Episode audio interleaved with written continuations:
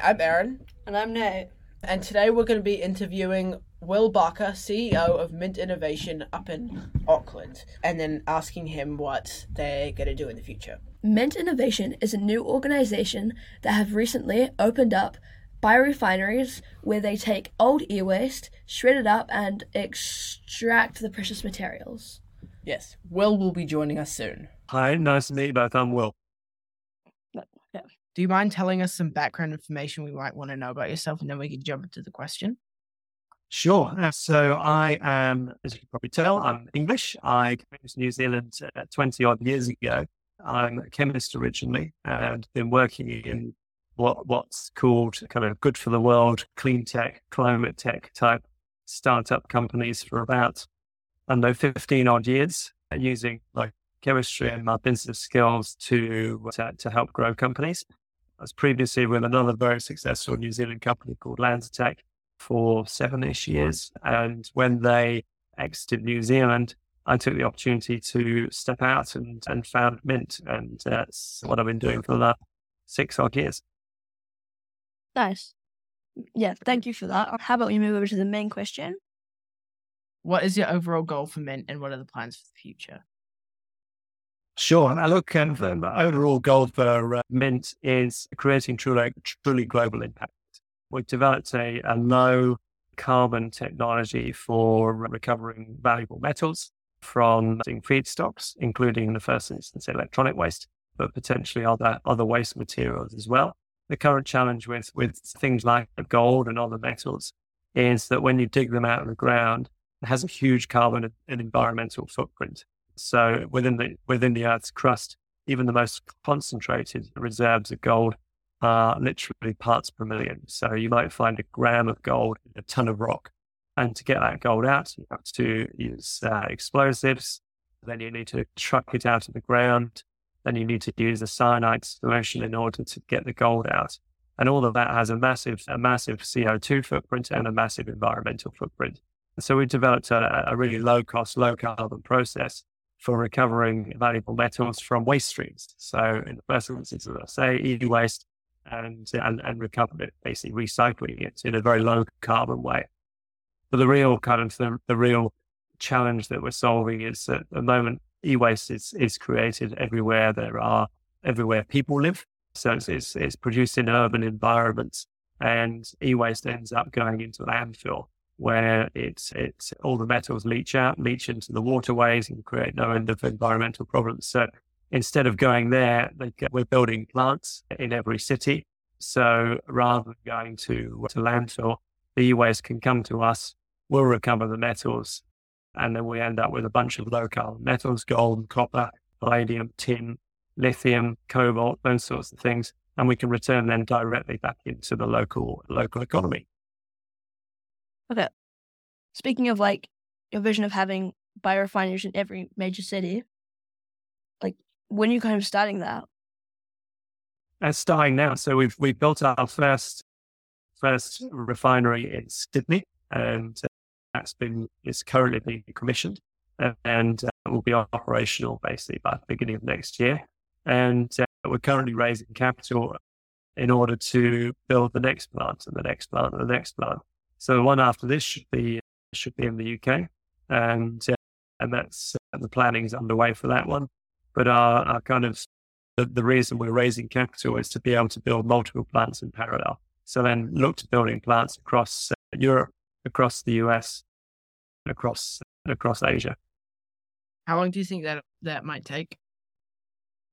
Um, it's a it's a it's a never ending process. We'll be building plants until I'm dead. But but but look, rolling it, what we're trying to do now, we, we recognize we've got a, a, a truly impactful globally impactful technology. So it's important to, to, get it out there, make it available quick, quick. There's obviously a climate emergency and, uh, and our technology is one of many, many, many different technologies that can play a small part in, uh, in addressing those significant problems.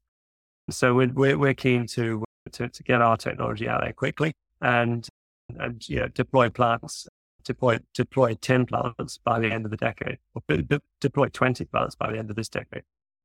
Uh, um, do you have any potential like competition at the moment in this business?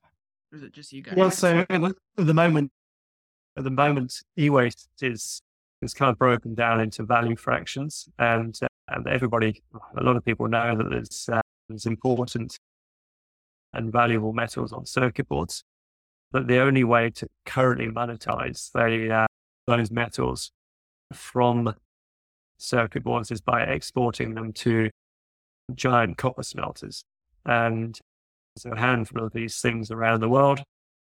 That the nearest one to here is in is in Japan, and so uh, in New Zealand, across Australia, we're literally filling containers full of full of trash and shipping it halfway across the world in order to extract small amounts of gold, which is you know has a massive carbon footprint in itself. So it's a terrible thing to do. Then you consider a, a smelter is a super high energy uh, kind of process. So again, massive carbon footprint, produces a lot of nasties, so a massive environmental footprint. So our our competitors are just nasty, not good for the planet, and uh, and you know not convenient to transact with. Yep. Since you have started your biorefineries, has anyone like caught on to using microorganisms, or is that still kind of yours within? It's still kind of ours. We are a we we every time we develop new processes, we, we tend to file patents and then file them globally. So it will be difficult for others to follow in our footsteps. But the use of, of microbes and biological material is definitely recognized as, a, as a clever way to do this. I'm sure people will try and steal it from us, but we'll make that as difficult as we possibly can. Like, who do you think, what countries do you think are more likely to start like copying you? Yeah, well, good question.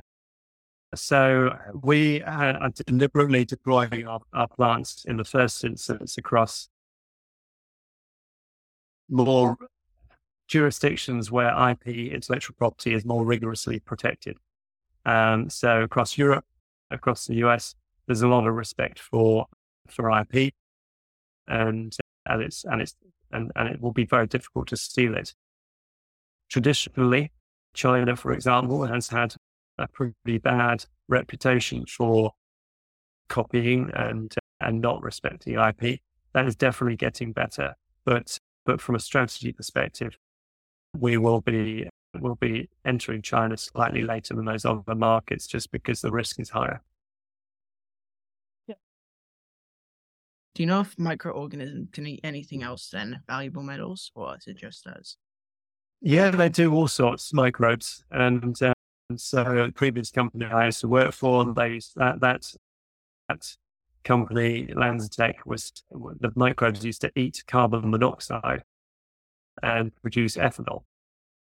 Some microorganisms uh, like nickel, some of them like zinc, some some of them like lithium. So there's a whole range of applications, but microorganisms are super super clever and and and you know you basically, if you've got an idea to uh, to clean up a waste stream or, or to extract something valuable from a waste stream, definitely the first place to look is microorganisms. You know, you guys like recycle circuit boards and stuff. Do you like do anything with batteries? That's a, a technology that we're developing at the moment. So you think about a laptop or a cell phone, it contains you kind of got the plastic or, or you've got the casing that can be recycled. You got the steel frame that can be recycled. Circuit board, we're recycling that ourselves. And then they've got the battery. The battery is a lithium cobalt battery, but it's hugely problematic because once you got these end of life products, they're actually really, really unstable. And there's a lot of recyclers who collect batteries, and because they're unstable, they set fire to their warehouses. They end up kind of burning places down. Um, so we've developed a, a kind of a follow-up technology, one that's following our circuit board technology that is able to recover the lithium and cobalt from um, from yeah, laptop batteries, from cell phone batteries, and we're currently scaling that. We're going through the same process, taking it from test tube through pilot phase up to full commercial phase over the next couple of years.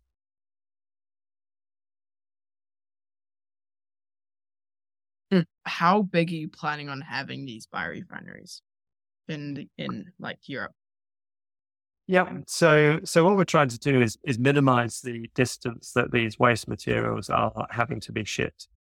because shipping waste around the world is a terrible thing to do. It has a massive environmental and, and carbon footprint. So what we're looking to do is build build plants that are uh, you know specifically bespoke design for a particular city and uh, and is able to address that whole city's waste stream. So they'll all be similar sort of signs to to our Sydney plant, which slides into an existing warehouse, and and, and you know it, it looks and feels almost the same. Thank you so much for joining us today. It will really benefit us and hopefully spread awareness. No, that's fantastic. I mean, great job, guys. Really, really love what you're doing. Yeah, thank you. Thanks. Awesome. You have a great day. Enjoy your weekend. You too. You too. Bye.